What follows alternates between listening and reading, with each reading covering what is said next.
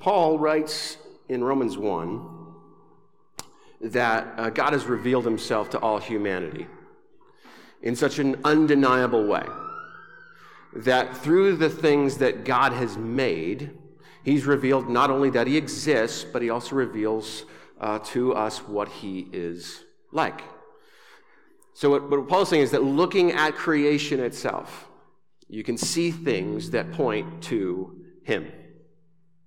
So, we can see what God is, is like in his glory and his majesty and his beauty and his splendor. But I would also argue that uh, in the fallen aspects of nature, we also see what God is not like. Uh, so, if you would remember back with me to uh, your middle school science class, and uh, maybe remember or try, or let me remind you of what you've forgotten about ecological relationships from your middle school science class. How do organisms that God created relate to one another? Right? You look at nature and you see a couple of ways.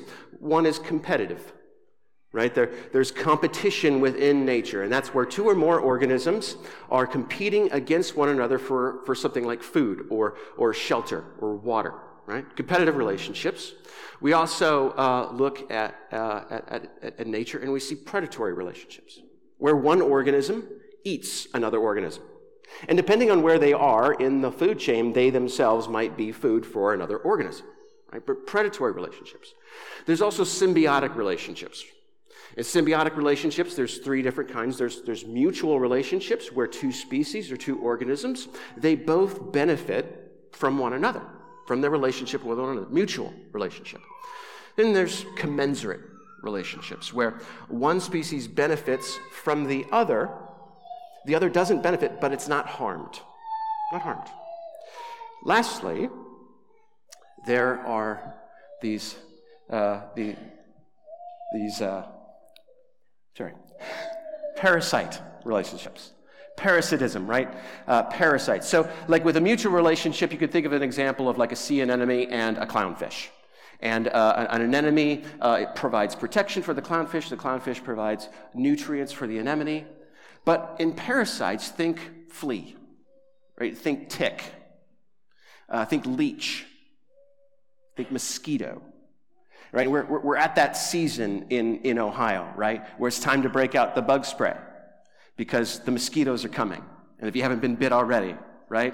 And, and, and the mosquito, uh, that, uh, mosquitoes love me for some reason and, and, and, and they take, but they give nothing in return but itchiness and a welt. That's, that's a parasite, right? The definition of a parasite is an organism that takes from, from a host and, and does harm to the host when he takes what it takes from it, right? That's a parasitic kind of relationship. Now, when we look at, at human relationships, are human relationships at all like those we see in nature? Do we see competitive relationships, right? Yeah, we, we compete over, over resources from, from nations to, to our own neighbors. Who's got the best lawn? Competitions, right? We, we have uh, predatory relationships. We may not consume each other like cannibals, but we do kill each other. And as scripture says, we do devour one another with our words. And in symbiotic relationships, yes, some of us have, we have good mutual kinds of relationships where there's give and there's take. There's commensurate relationships where you, you give, but you, you, you aren't hurt in the giving.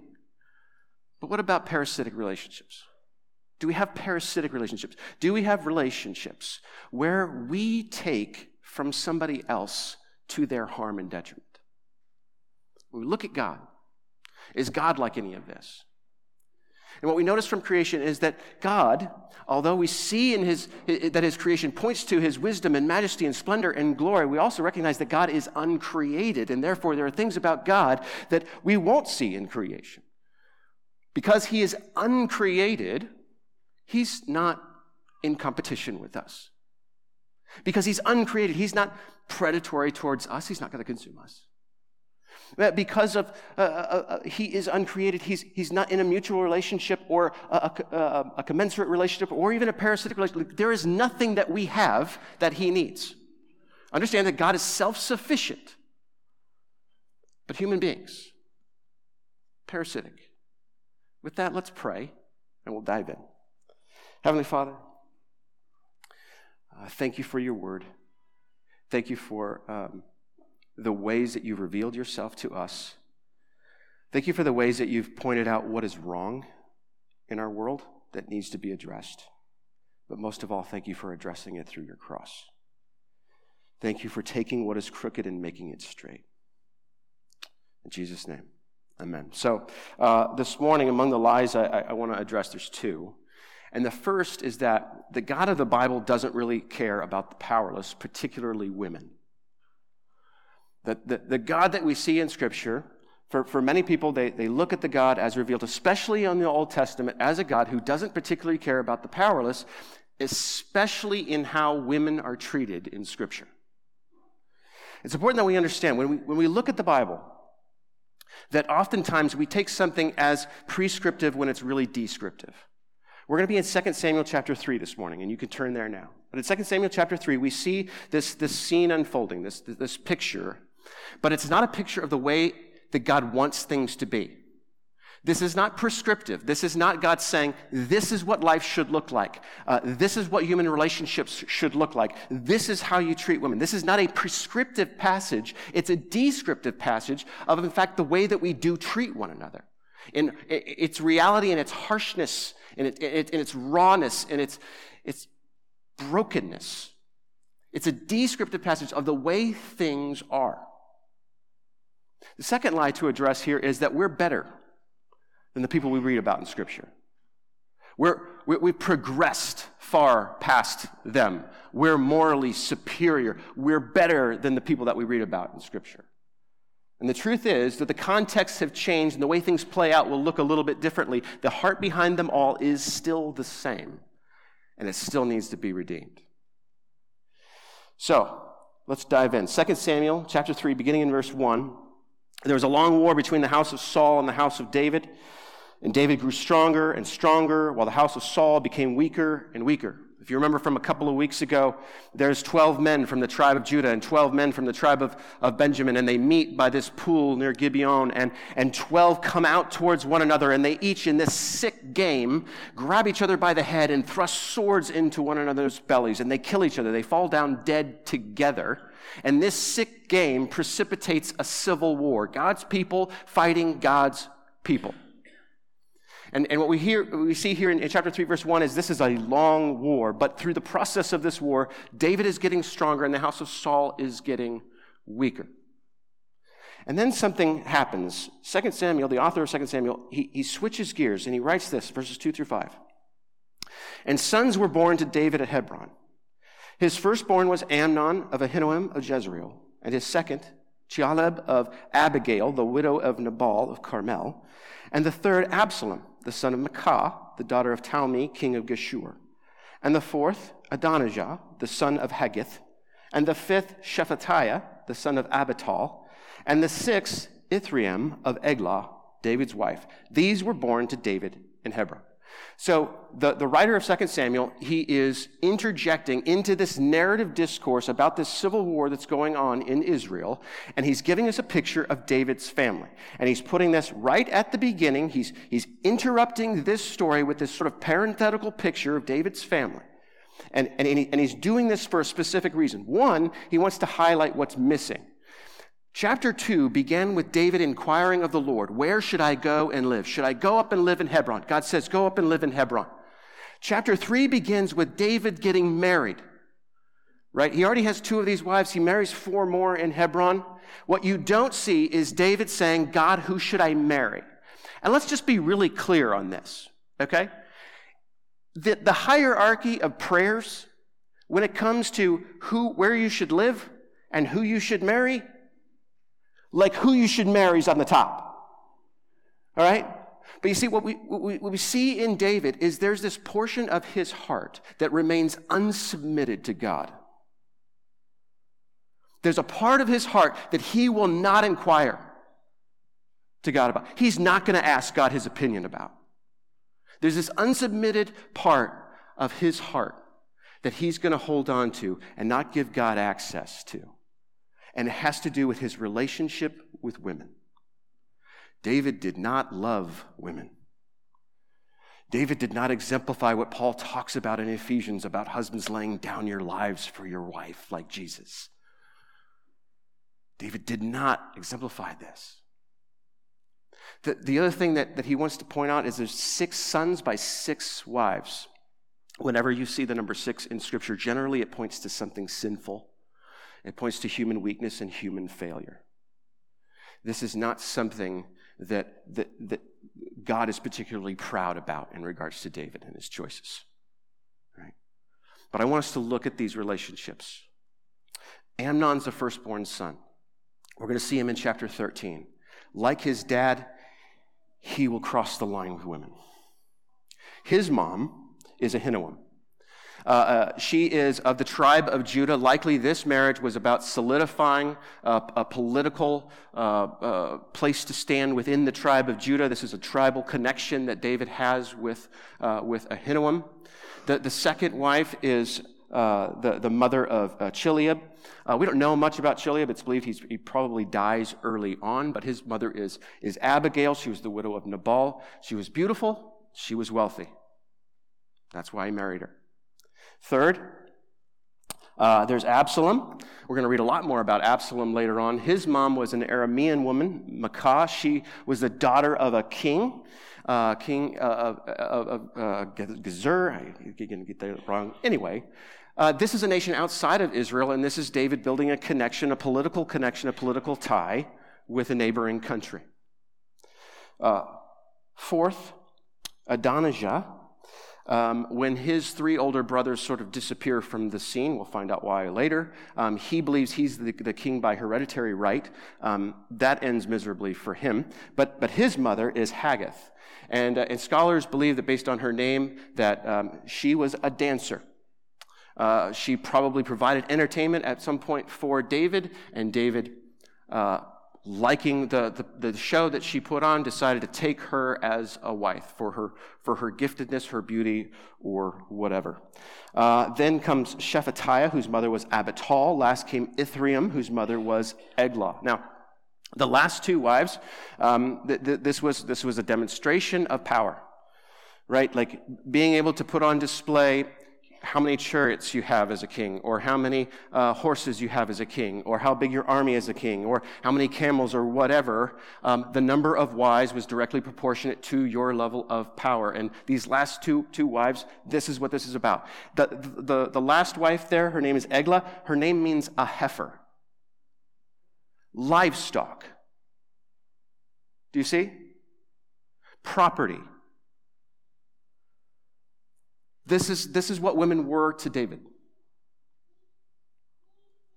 Now, this is, it needs to be set over against what we find in the rest of the chapter that we're going to look at. It's particularly the last verse. And this is what David says in the last verse of chapter 3 The Lord repay the evildoer according to his wickedness. And here's what David do he's, he's, he's being very hypocritical. He's pointing to somebody else's sin, and he's saying, The Lord repay you for the evil you've done meanwhile turning a complete blind eye and refusing to deal with the unsubmitted parts of his heart and his own wickedness. Now, we'll, we'll see that these words here, the Lord repay the evildoer according to his wickedness, this is prophetic for him. We will see that, that, that he is undone by the very words he speaks, that the unsubmitted parts of his heart will destroy him. This is prophetic of his own life, but this is also prophetic of something yet to come that we see at the cross. Let's get back into the, the narrative part. Verse 6. While there was war between the house of Saul and the house of David, Abner was making himself strong in the house of Saul. So David's house is getting stronger, Saul's house is getting weaker. However, Abner within that house is, is rising to the surface. If you remember, Abner was Saul's uh, commander over the army. Um, after Saul's death, Abner takes Ishbosheth, the fourth son of Saul, makes him king, but Ishbosheth is, is weak. He's passive, he's very easily controlled by Abner. Abner gets to rule the country through Ishbosheth. But as Saul's side is weakening, um, Abner, he's, he's beginning to, to rise in, in clout and esteem. However, he's probably looking to jump ship at this particular point as the house of Saul begins to go down the drain. Verse 7 Now Saul had a concubine whose name was Rizpah, the daughter of Aiah. And Ishbosheth said to Abner, Why have you gone into my father's concubine? Then Abner was very angry over the words of Ishbosheth and said, Am I a dog's head of Judah? To this day, I keep showing steadfast love to the house of Saul, your father, to his brothers, and to his friends, and have not given you into the hand of David. And yet you charge me today with a fault concerning a woman. A fault concerning a woman. Right? Like you can almost hear the disdain. He's, he's insulted. Rizpah was a concubine of Saul. She had two sons by him. We'll see them later in 2 Samuel. But, but whether or not uh, Abner actually had a relationship with Rizpah or whether Ishbosheth made that up, it's unclear in Scripture. But regardless, here is one more woman who's being used in a power play between two men. One more woman being used by men in power, trying to dominate and control. Verse 9 So God, God do so to Abner and more also. If I do not accomplish for David what the Lord has sworn to him, to transfer the kingdom from the house of Saul and set up the throne of David over Israel and over Judah, from Dan to Beersheba. And Ishbosheth could not answer Abner another word because he feared him. So uh, Abner swears an oath because of the way that you've insulted me, I'm done. And I'm going to take uh, the, the clout that I have with our tribal leaders, and I am going to unite these people, and I'm going to form an alliance with David. And Ishbosheth, says he's scared. Why? Because he doesn't have any real power. He's scared. Now, in verses 12 through 21, we see uh, Abner, he reaches out to David. They meet together. He, he says, I, I want peace. I have the, the, the, the, clout to bring all the other tribes under your leadership, under your headship, under your kingship. And David says, That's all well and good, but don't come back without my wife. David has a, had a first wife, Michal. Michal was the, the second daughter of, of King Saul. Um, and, and her actually, her older sister was supposed to be David's wife. Um, Saul was supposed to give his, his daughter to the guy who kills Goliath. David killed Goliath, he didn't get the, the, the daughter. But later on, Saul gave Michal in, in marriage to David when David paid the bride price for her. I will let you figure out what the bride price was. But he paid for her property. He bought her. She's supposed to be his. Saul, in his anger and jealousy of David, takes Michal back, gives her in marriage to somebody else. David, he's, he's, he's, he's, sort of living on the run for a long period of time, but now he's back. He's, he's headed towards the throne. And what does he want? He wants Michal back. And there's some political reasons for this. It, it sort of shows like the house of Saul being unified underneath him, but you got to believe there's some really personal stuff going on here too. That here's David saying, there's, there's not going to be a wife out there saying that she's the one that got away. I paid for her. She's mine. So we read this in verses 15 and 16. And Ishbosheth sent and took her from her husband Paltiel, the son of Laish. But her husband went with her, weeping after her all the way to Bahurim. Then Abner said to him, Go, return. And he returned. You see the collateral damage of what happens. When the powerful take what they want, and the powerless have, have no recourse and no way of stopping. Here's a guy who actually loves his wife weeping for her as she's taken from him. Well, in verses 20 through 22, David throws a feast for Abner. Um, more than likely, he throws this feast when he knows Joab is, is away. If you remember, Joab was, was David's commander. Um, Abner killed Joab's little brother. Joab would love revenge. Um, but he, he probably plans this while Joab is away. He throws his feast for, for Abner. Then he sends Abner away in peace to go do and accomplish what he said he was going to do. He's going to unite all these tribal leaders under David and then come and make him king. Joab comes back, finds out what's happened, and, and accuses uh, David of believing a lie. Like, Abner's a spy. He's not, he's not coming to help. He's not coming to unite. He's coming to destroy us. And, and, and we need to understand that there's two things at stake for Joab. One, he wants revenge for the death of his little brother. But two, Abner's more than likely about to take his place as the commander over the army. Joab is about to lose his honor, his, his place of power and control. There's a lot at stake for Joab. So Joab calls after Abner, has him come back, meets him in the gate of, of, of Hebron, and he kills him. He kills Abner out of revenge and, a, and out of a, a desire to maintain his control of power. Well, uh, now the, the, the issue is well, can, can unity be had? This alliance that Abner was going to be the crucial guy in, in making hap- happen. Like, what's going to happen with that? And so, David, in response, he's decided he's going to throw the biggest funeral that he can in order to honor Abner big fancy funeral in order to honor Abner. And one of the things that he's going to do is he's going to um, he's going to curse Joab. We read this in verse 29. May it fall upon the head of Joab and upon all his father's house, and may the house of Joab never be without one who has a discharge, or who is leprous, or who holds a spindle, or who falls by the sword, or who lacks bread. This is pretty pretty bad. This is a curse on Joab. And then he shames him by making Joab walk in front of the, the, the, funeral bier as, as David walks behind it, loudly lamenting. And everybody sees the show that David is putting on, and they know David is innocent of Abner's murder. And so he's able, through this fancy funeral, to, to maintain the alliance that things are, are headed toward. But the, the chapter ends like this verse 39 I was gentle today. This is David saying. I was gentle today, though anointed king. These men, the sons of Zeruiah, are more severe than I. I was gentle. Now, what's really interesting about this is the chapter before, uh, somebody uh, says they murdered somebody, and David's response to that was to execute him. And the chapter that's going to come next, somebody's going to come forward and say, you know, they, they killed somebody thinking this is good news for David, but he, David sees it as murder. What does he do? He execute them. And here Joab, he has executed Abner, or murdered Abner but he's not executed by David. He's shamed, he's cursed, but David keeps Joab alive because he's still useful to him. Next verse the Lord repay the evildoer according to his wickedness. David is pointing the finger at Joab. He's wicked. I'm gentle. He's wrong. I'm right.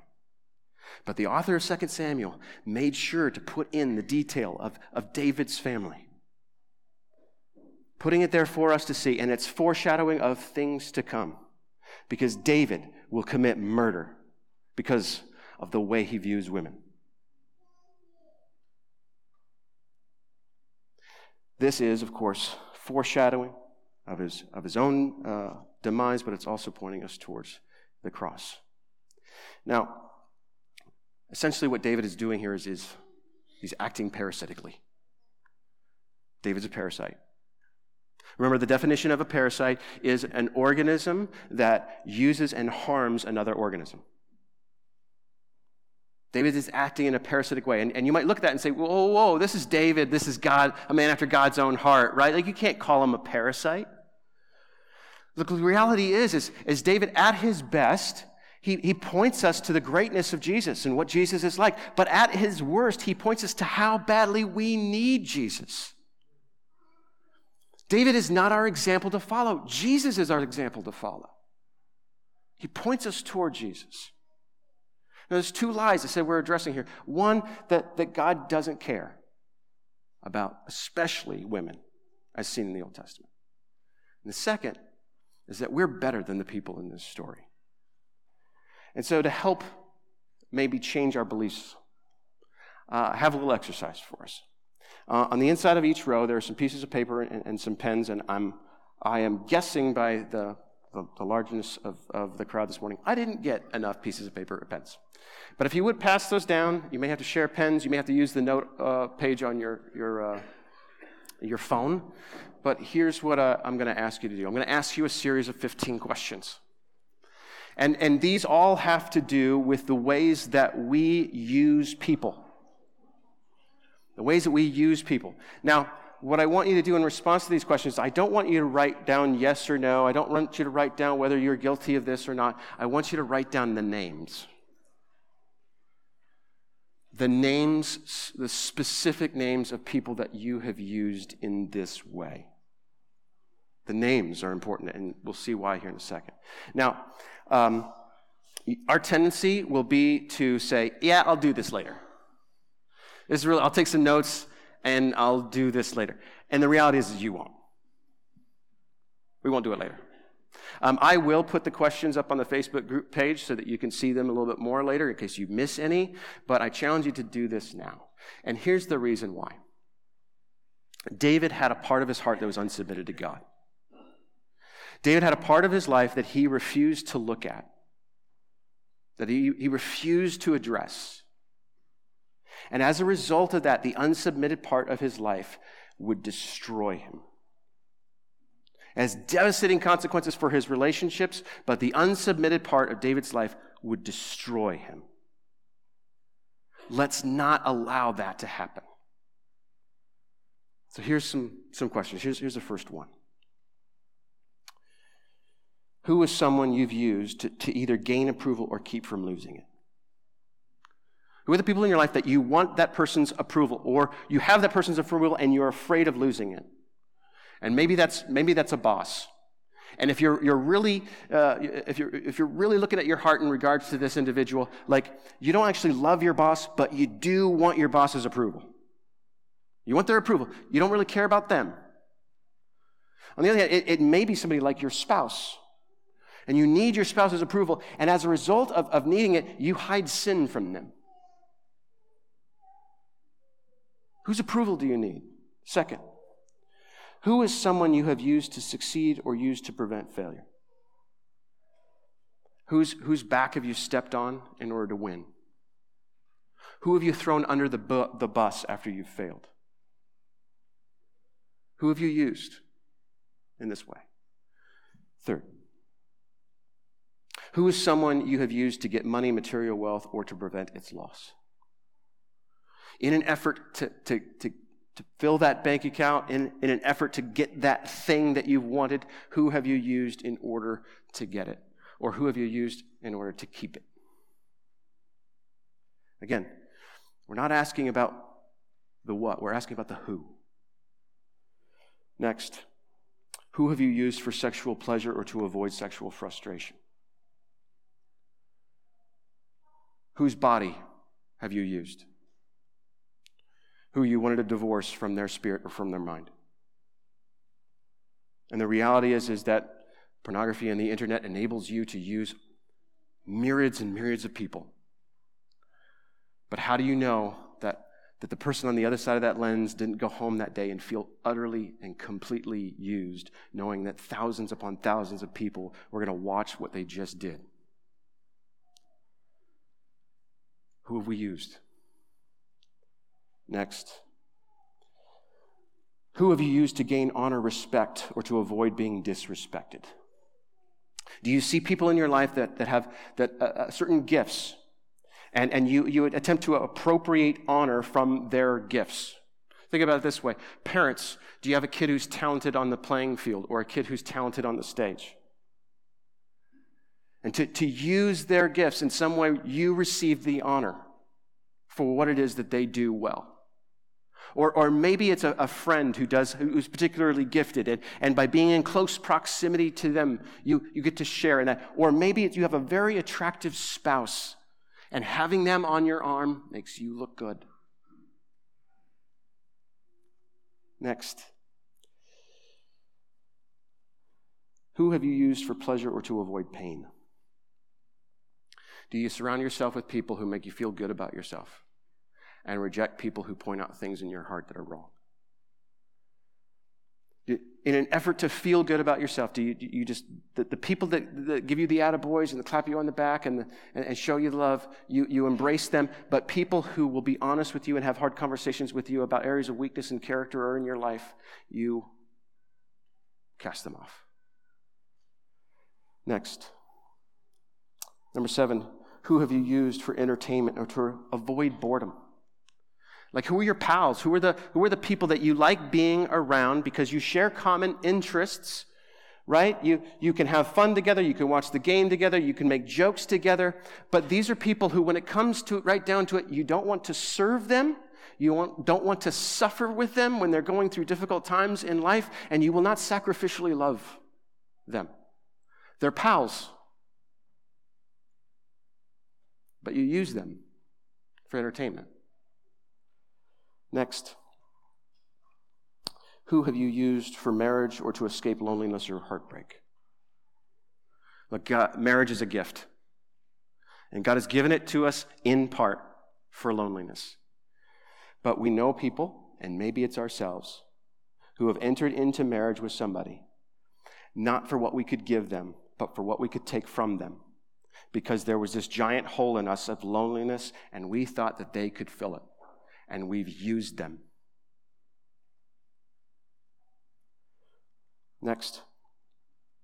Who have you used in order to feel holy? Look, we, we're called to grow in Christ likeness but, and be sanctified by the Holy Spirit to become more and more like Jesus, to pursue holiness. But Phariseeism is really, really easy to fall into. And we can look at some people and say, I want to hang out with them because they're pious and they're, they're prayerful and they're, they're religious and, and they, they, like, I want to be hanging out with them and be seen hanging out with them. But there are another group of people that I don't want to be seeing, be seen with. People that are the sinners, people are the outcasts, like the taxpayer and the prostitute, won't be around those people because if people catch me being around those people, then I won't look holy. Next, who have you used in order to affirm your fleshly cravings? Who enables you to, to, to overindulge? And whether that's with food or whether that's with drink, who is there rooting you on and, and helping you overindulge or enabling you to do that? Maybe that's enabling you to do something you shouldn't be doing at all. And some of the volunteer work I do in, in the city, I, I come across a lot of couples who have these codependent relationships that are based on their abuse of drugs. They don't love each other. They might even hate each other, but they cling to one another because they enable each other to use. Next. Who have you used in order to appear physically fit or avoid appearing out of shape? Maybe think of comparisons. Maybe having someone in your life that you can point to and say, Well, I may not look like the cover of a fitness magazine, but at least I don't look like that. I don't eat like that. I work out way more than that. My body image. By comparisons. Next. Who do you use to avoid public embarrassment? Public embarrassment is a big fear for a lot of people. And I asked a little while ago about the, the honor, right? Seeking honor and maybe seeing honor as a result of our, of our kids' success in sports or, or music or whatever. What if your kid isn't good at sports, but they like to play anyway? What if your kid isn't good or musical, but wants to pound on the keys anyway? Have you ever withdrawn your kid from something you know that they're not good at because it makes you look bad? Do you have a spouse who likes to do something and maybe they're not good at it and you're afraid of what, how the world will see you if they don't live up? Embarrassed. Next, who do you use to maintain peace and avoid disorder? You like a clean workplace? You like a clean home? Right? You like peace and quiet and calm? Right? But to use someone, it's your job to keep the kids quiet. It's your job to pick up around here. This place shouldn't look this way. Next. Who do you use to make you feel strong or powerful? Who are the people in your life that you can control? that you can dominate, that will always listen to you and always do what you tell them to do? Who are the people that, that you can have power over? And that makes you feel powerful. And lastly, this is the whole kitchen sink. This is the miscellaneous one. Ask the Holy Spirit who isn't on this list that needs to be. We can use each other in a myriad of ways, tons of ways we can use one another. Who's not on that list that should be? The Lord repay the evildoer according to his wickedness. Does God care about the women in 2 Samuel 3? The answer is yes. And we see it in two ways. One is a passive way. We recognize that the women's names are written. And that's really important. We know their names. In, in the Old Testament, especially, we, we see this idea re, reiterated over and over again that, that your name shouldn't be blotted out. Your, your, your name needs to be remembered. Uh, one example of this 1 Samuel 24 David is hiding in a cave, Saul goes in. And, uh, and, David has the opportunity to kill him. He doesn't. He follows Saul out of the, the, the, cave, confronts him. Saul says, You're more righteous than I. And then Saul says this to David Swear to me, therefore, by the Lord, that you will not cut off my offsprings after me, and that you will not destroy my name out of my father's house. Your name lives, then you live. If your name is forgotten, then you are forgotten. Your name must matter, and it must matter to God. And the, and the, point of this is made in Revelation 3, verse 5, where Jesus tells John to write this The one who conquers will be clothed thus in white garments, and I will never blot his name out of the book of life. If your name is in the book of life, then you live forever. And in verse 8, it says this I will confess his name before my Father and before his angels. Jesus said in Matthew 10, If you confess my name before men, I will confess your name before the Father. That your name is remembered. If your name lives, then you live. In a passive way, God is speaking through 2 Samuel 3. These women are remembered by God, but ultimately it's at the cross where we see this.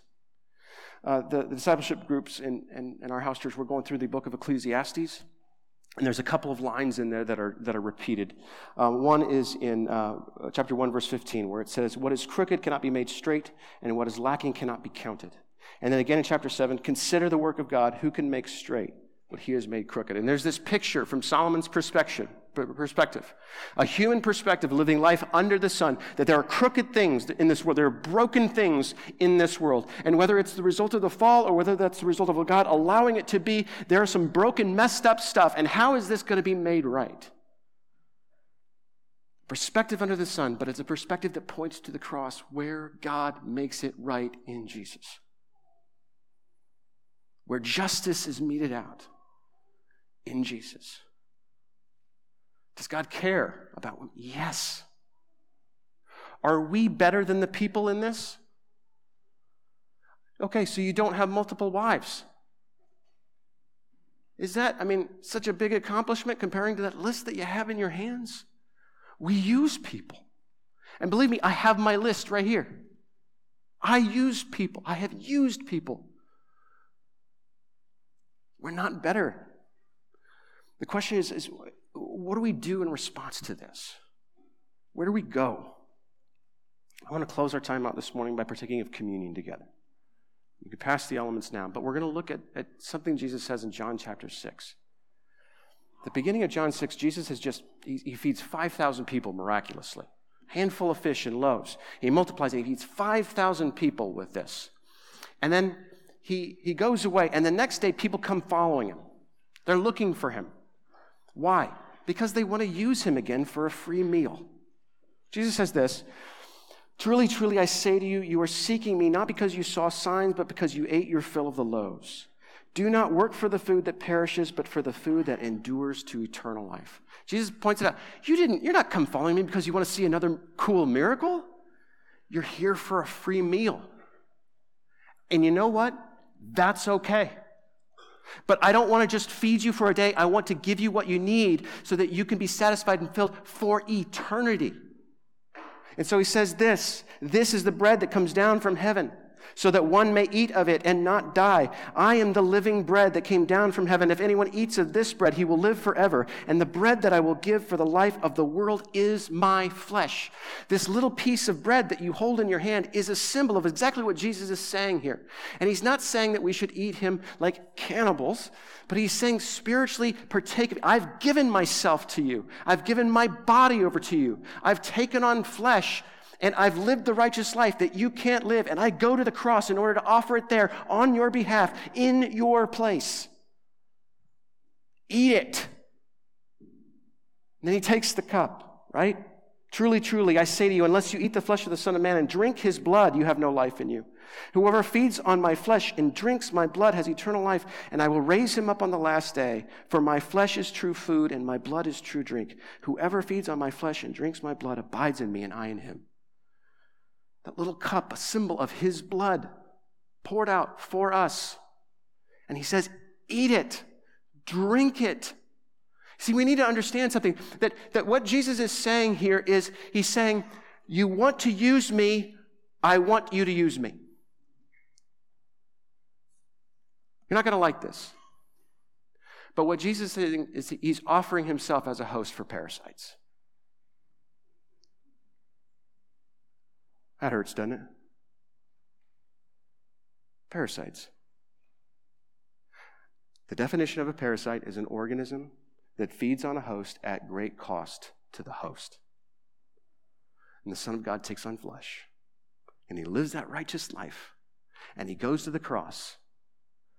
And there at the cross, he gives you his righteous life. And what do you get in exchange? Or what does he get in exchange? He gets your life of death and shame and guilt and sin. The host suffers, and we benefit like parasites. But that's what Jesus is offering. And, and if we won't submit to that and humble ourselves and embrace that and embrace Him for that, then we have no life apart from Him. You look at these elements that we hold in our hands. This is, this is God the Son saying, I'll be your host. Feed off of me. You see, you look at that list of, of the people that you've used in order to, to fulfill those desires or to avoid those, those fears. And here's what Jesus is saying is that, is that at the cross, you want approval? Find God's approval because of me. At the cross, you want success, you want to accomplish something, you want to, you want to be great and overcome something, overcome sin. At the cross, I give you my spirit, and you have the power to do it.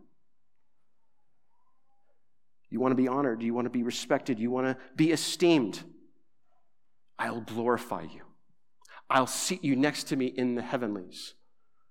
I will, I will fulfill the, the, those deep longings of your heart. You, you, you want wealth, you want peace, you want pleasure. I'll provide that. And, and, and Jesus isn't talking about, you know, some sort of, uh, you know, prosperity gospel. But in Christ, when he returns, he will fulfill all of those things that we have used people in order to get. And Jesus is simply saying, don't use them, use me. Use me. In a moment, I'm going to pray, and you, you get to partake of communion. And I would ask you that before you do, you look at that list. Look at the people that you've used and take that to the cross. Take that to Him. Does He care about women? Yes. Are we better than the people in Scripture? Absolutely not. But at the cross, can we find mercy and grace for the way that we use people? Yes.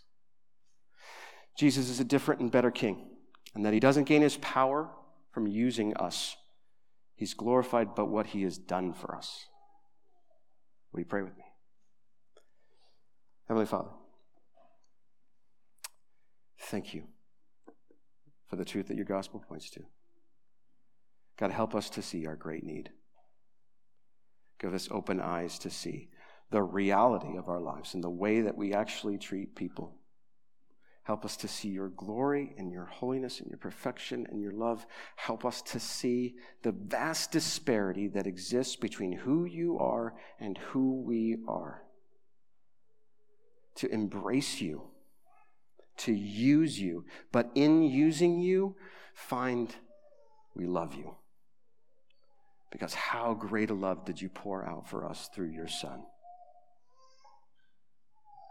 Help us to overcome our pride and not be afraid to see what's in our heart. In Jesus' name, amen.